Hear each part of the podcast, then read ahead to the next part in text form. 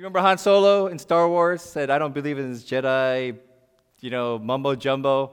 And then by The Force Awakens last year, he's become a believer. Now, you're not at the wrong church. We're not a Jedi church. We're a Christian church. But we do have this skepticism. Is the Bible true? Is God really real? Is Jesus who he really says he is? And I can't speak for you. I can speak for myself. I was skeptical. I went to church just because my mom and dad made me, and I said, this is all right, this is nice, but I don't know if it's true. But I did come to the point in my life where I became that older Han Solo, and I say to you, I can't deny, but to just simply say this is true, that Jesus is real, that the Bible is what it says it is, that God is true. And so we're going through this series about, is the Bible really reliable? And there's a quote that Tim Keller said. It says, the Christian faith requires belief in the Bible. And that for us, a crucial piece of our faith journey is, do you believe that the Bible you see in front of you, do you believe it? Do you believe it to be the Word of God? Or do you believe it to be one nice book amongst many other books? And so we're kind of journeying through that, and we broke it down the past 2 weeks, 3 weeks, that the Bible is not as mysterious or complicated as it really is. It's broken up into how many books in the Old Testament? 39, and that gives you a clue for knowing how many books in the New Testament? Right, because 3 times 9 is? 27, 39. And so when we look at the Bible, that it's broken up into genre, the law, history, poetry, and prophecy. Old Testament makes a little more sense. And then the New Testament, it's not just brought together just in a mush pile, but it's the Gospels of Jesus Christ, the history, the acts of the early church, and then all these letters, because these churches are trying to figure out what does it mean to follow Jesus now, and then at the end, the prophecy of what's to come. And so the Bible makes sense when you look at it through those lenses, but we do have this skepticism. Can I believe it? So the next 2 weeks, I'm hoping to address that. Today, we'll be focusing more on the uniqueness of it. Next week, I'm going to hit up all the questions people ask about the Bible. Didn't man write it? Were there translations that get it confused? And we're going to talk about that next week. By the way, there are tons of books out there, I realized, on this topic, apologetics of the Bible. One of my favorite, by the way, before I go on, Josh McDowell, Evidence That Demands a Verdict. Paul Little, Know Why You Believe. There's a lot of great books, but Josh McDowell is one of the best. So if I said to you, I don't believe in the Declaration of Independence. I believe George Washington was made up fictional to make America look great. I don't believe that we fought for our liberty from England. I think it's all made up. How would you prove me wrong? You would go through documents, eyewitnesses, records, cross-check it, wouldn't you? And so that's what we do. What we don't realize is we don't give that same credibility to the Bible. If someone says the Bible is true and you say, well, prove it, the Bible is probably one of the easiest books to prove true historically because there have been so many versions and manuscripts of it, and they all align. For example, compare that to Shakespeare, William Shakespeare. What's your favorite book from William Shakespeare? Let's call it out. Romeo and Juliet. So everyone knows Romeo and Juliet? Maybe John and I could act it out right now. So Romeo and Juliet, but did you know that Shakespeare wrote 37 plays, and they're all under scrutiny that we don't know which one's truly from William Shakespeare. They have been distorted in translation so that, according to one scholar, in every one of William Shakespeare's 37 plays, there are probably 100 readings still in dispute, meaning, I don't think he wrote that. I don't think that's what it says. But in the Bible, over 1,800 years from the time of the early church, there is zero dispute about the content of the Bible. There is dispute about the interpretation of it. That's why we have Catholic Church and Presbyterian, Lutheran, Methodist. But there is no dispute about the content of it. Does that make sense to you? Let me just hit it home. The Bible has more credibility than William Shakespeare. And William Shakespeare has been around only 208 years. The Bible has been around for over 2,500 years if you include the Old Testament. That's pretty astounding. You know, so when we realize that the Bible is read by more people than anybody else, any other books, published in more languages than any other book, there is something substantial here. It's written over 1,500 years by 40 authors. If each of you guys wrote like a paragraph about who is Jason Coe, I bet it would kind of look really messy, you know?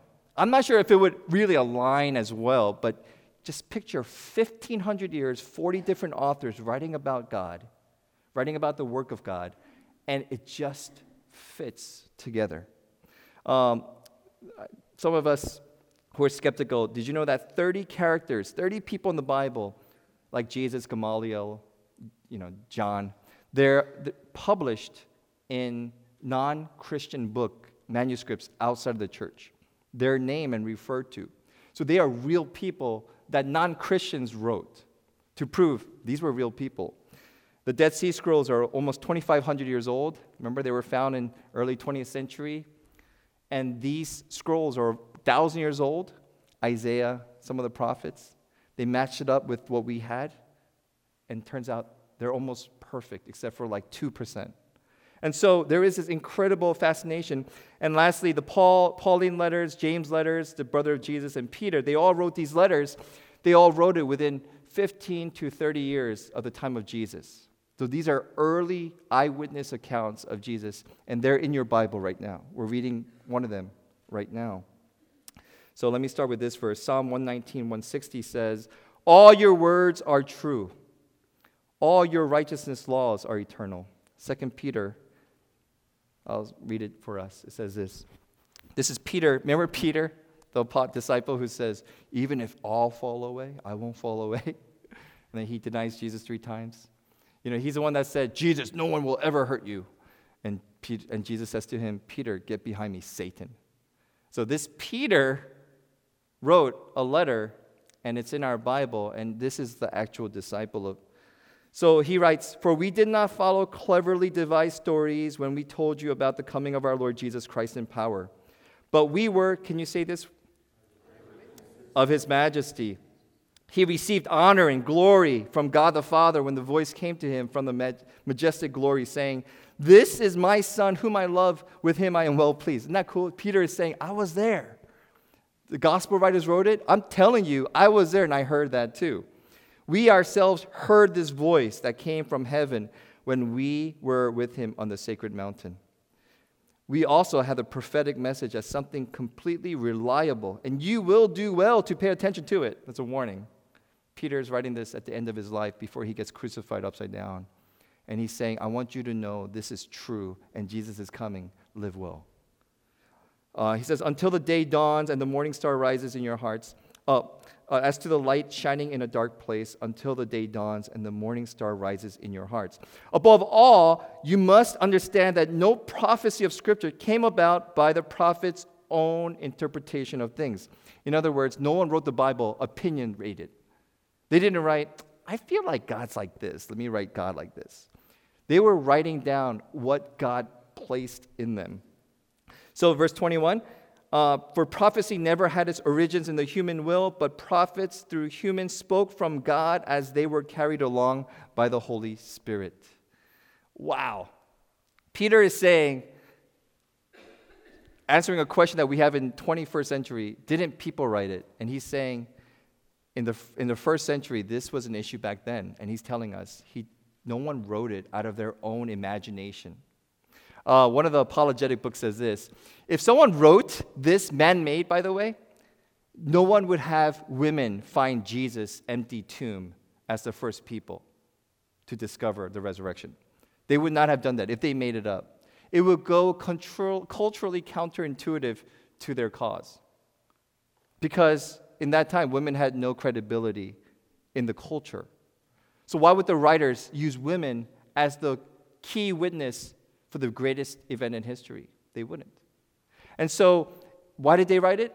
Because that's how it happened. You know, why would they writers write about how buffoon that Peter was? That Peter denied Jesus 3 times. How he made himself look so silly. You don't need that in a narrative unless it happened. And so Peter is saying all these things, and he's saying like Han Solo, it's true. All of it. I was there. And so why is it true, Peter? Let's ask him, Peter, why is it true? And he answers it in verse 16. For we did not follow cleverly devised stories when we told you about the coming of our Lord Jesus Christ in power, but we were eyewitnesses of his majesty. Now here's a fun part. What year is it today? 2017. And 20 years ago it was, do you guys remember 1997? That's a weird reaction. Some of you are going, yeah. 1997, I just graduated college. Do you remember? Tell me if this is true or false. Ready? 1997, Mike Tyson bit off Evander Holyfield's ear. True. That happened. Remember? 1997. It was 20 years ago. Evander Holyfield still got a hole in his head. Ear. 1997, the Green Bay Packers won the Super Bowl over the New England Patriots. True or false? True. It happened. True. It happened. 1997, Jason Coe was driving a Porsche GTR. No. Dreaming. Hot Wheels. 1997, Bill Clinton was the president of the United States. True. What if I told you, no, Hillary Clinton was the president of the United States. You got it all wrong. True. That's funny. All right. True or false? We had the iPhone back in 1997. Okay. How do you know which one's true and false? You were there. If I said to you Hillary Clinton was a president in 1997, you'd be like, first of all, Jason, I was alive. Second of all, there's books. Within 20 years, folks, you can't make up legends. You can't make up exaggerations. Within 20 years, you cannot make up story about a God who walked on earth, and people will believe you. No way. If I say to you in 1997, I was the vice president of the United States. You just don't know that. I didn't put it on my resume. Some of you would be like, wow, he was vice president. No! You'll be, Jason, stop kidding around, get back to the Bible, and start telling the truth and repent. And so what's the point here? Within 20 years, the things that are written down can be contested. Peter is writing this 30 years after Jesus died. Everything he's saying is, I was there. This is true. Pauline Gospels were written within 20 years of Jesus. And so all these things are coming together. And so this was not man-made. Whereas Shakespeare, written 208 years, were disputing whether which parts are real or not. So he's saying all these people wrote it, and all those people that wrote letters, Peter, Paul, James, the brother of Jesus. Paul was decapitated by Nero. Peter was crucified upside down on the cross by Nero. James was allegedly pushed off the temple. He didn't die, so they beat him to death. All three of them wrote letters that are in our Bibles and saying, it's true. And they said, if you don't stop telling this blabber, you will die. And they died. Folks, I'm a joker. I love practical jokes. But there is no practical joke that I would do to fool you that will cause me to die. I'm dying and I say, well, at least I fooled him. That was a good one. And then I die. But 10 out of the original 12 disciples died as martyrs. Writing this, what's in your Bible, in your pew at this moment. So there's some compelling things. So Peter goes on, verse 17 and 18. Jesus received honor and glory from God the Father when the voice came to him from the majestic glory saying, this is my Son whom I love. With him I am well pleased. We ourselves heard this voice that came from heaven when we were with him on the sacred mountain. That's so cool, by the way. I was with Jesus.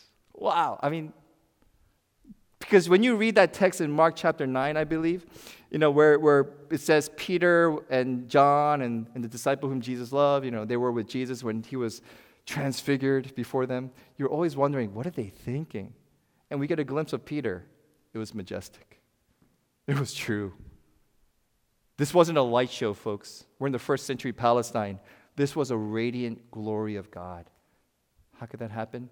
Because Jesus was God. You can't make this stuff up. And what Peter has just done there is he just said Matthew, Mark, Luke, and John, they're all true, the Gospels. Read it. This is the account of Jesus. So verse 19, he continues on. We also have the prophetic message as something completely reliable, and you will do well to pay attention to it, as to a light shining in a dark place until the day dawns and the morning star rises in your hearts. He's saying there's a prophetic message here. You are all in darkness. I was in darkness. We are all in darkness. How do you escape out of darkness?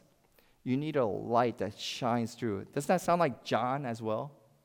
A light shines in darkness, and the darkness could not understand it. He's saying Jesus, the light, the Savior, has shone in. It wasn't, this is why I can't believe other religions. Other religions, one author wrote the Quran, one author wrote the Book of Mormons, one author wrote the articles from the Jehovah's Witnesses. This Bible was written by 40 people pointing at one reality. The Savior is coming, and his name is Jesus Christ. He is God. Period. He died and he rose again. And so this is what the disciples are dying for. This is what we, by the way, in 21st century exist for. We don't exist in church, by the way, so we could be blessed. You don't, I would actually argue, this sounds, don't get me in trouble, you could probably have a happier life by not being affiliated with church if you live for this world. Sometimes church world gets messy. You know, politics, drama, gossip. Sometimes just go bowling every Sunday. Just stay away from people. But why do we do this? Because church is full of people that live in darkness, that have been saved by a light. And this is where hypocrites go. This is where we acknowledge, boy, we are so lost without a Savior. And so this is who we are. So this Savior, Jesus Christ, is a miracle, is a prophetic truth. Just a few things. 700 years before Jesus, he fulfills over hundreds of prophecies. In particular, I'll share some of these things. In Micah chapter 5, verse 2, it says, "But you, Bethlehem, though you were small, out of you will come one who will be the ruler of Israel." That was written 400 years before Jesus. Zechariah 11:12, "I told you these things. I think if you give it best, give me my pay, but if it not, keep it. So they paid me 30 pieces of silver," foreshadowing Jesus was betrayed for how much? 30 pieces of silver coin. Isaiah 53, 38 references in Isaiah 53 alone about the crucifixion of Jesus. For example, in verse 7, Jesus silent as he was accused by his accusers. Verse 12, Jesus was condemned along with criminals as a criminal. And verse 5, Jesus was pierced after he was dead. How do you make this stuff up, by the way? Did Jesus read Isaiah 53 and say, "I want it to be just like this"? Make sure somebody pierces my side, and the way I die, I need you to put me next to criminals. Psalm 22, 24 references to the New Testament, just a few. Psalm 22, verse 8, Jesus was insulted by people in Matthew. It says he was insulted. He couldn't save himself when he saves others. Matthew chapter 27, prophecy comes true. People hurl insults and say, "He saved others, but he can't save himself." How does that happen?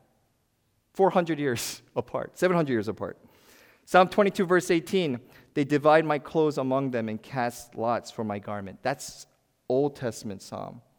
And in John 19:24, it says, under Jesus' feet, as he was hanging on the cross, the soldiers were saying, "Let's not tear it, let's divide it and see who gets a lot." Wow. How do you make this stuff up? To fulfill everything Jesus fulfilled of the Messiah, it just takes a miracle.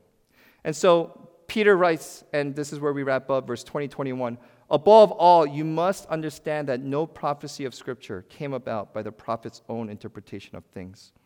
For prophecy never had its origin in the human will, but prophets through humans spoke from God as though they were carried along by the Holy Spirit." Peter is saying, the whole Bible, folks, the way you have to look at it is, yes, people wrote it, but they're like the pens, if you heard this analogy. When I write a letter, I use a pen. How many of you believe the pen wrote the letter? Anyone? No, I'm not going to say it. So there's a pen who wrote the letters, but what is driving the pen? It's my hand, which is connected to my elbow, shoulder, my brain. And so these things are just incredible, how God has wrote his words and his thoughts to us.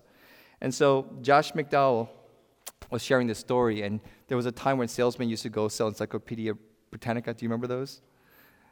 And then so there was some guy came to recruit him and said, hey, we'd like to sell you the greatest books of history. And so he let him speak 5 minutes, and Josh McDowell said, my turn. And Josh McDowell said to him, I challenge him to take 10 of the authors from all these great books and from one generation and one place and one continent, and he asked him this question. Would these authors all agree on what they wrote? Would they connect? And the salesperson said, of course not. And so Josh McDowell was saying, well, let me tell you, over 1,500 years, 40 people wrote separately, not knowing one another.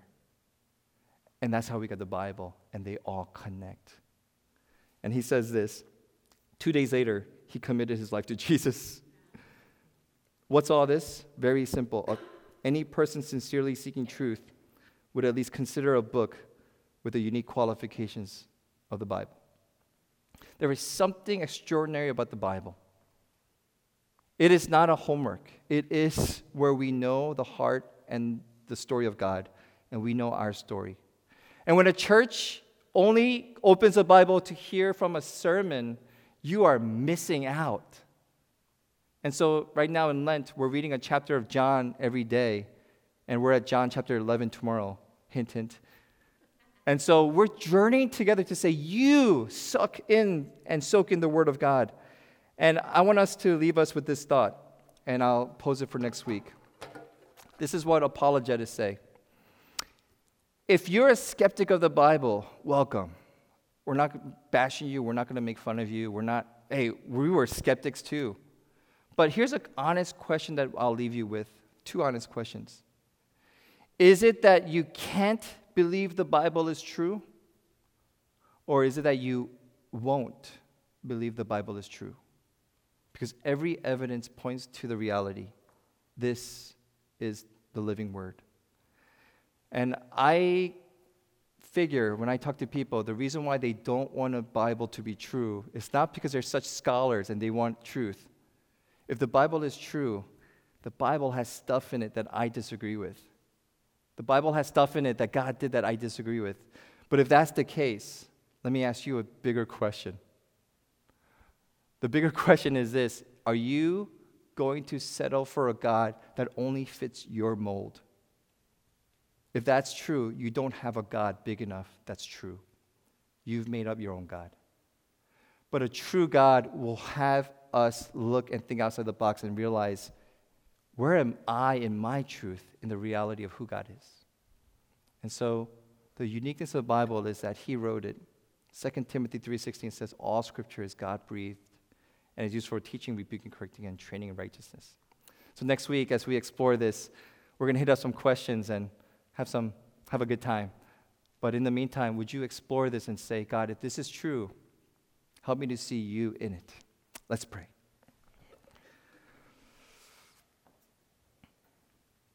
Heavenly Father, we come before you. Just beginning the stages of exploring whether our truth and reality comes from our experiences, our own opinions, or does it come from an objective reality and truth? There are a lot of holy books out there, God. And as we think thoughtfully and historically and scholarly, as well as spiritually, may we recognize that you're not a God trying to fool us or play with us, but you're trying to reveal you to a world that's running away from you. Make your word clear to us. Soften our hearts that we would receive it and that we would be able to know that your word is not to just give us rules, but to communicate your love and hope. And the hope for this world, as Peter is conveying to his listeners, you are the example for the world before the coming of Jesus Christ. May we live with that urgency as we anchor into your word, God. And we pray these things as the living word taught us to pray. Our Father, who art in heaven, hallowed be thy name. Thy kingdom come, thy will be done on earth as it is in heaven. Give us this day our daily bread, and forgive us our debts as we forgive our debtors. And lead us not into temptation, but deliver us from evil. For thine is the kingdom and the power and the glory forever. Amen. Would you all stand together for our final hymn?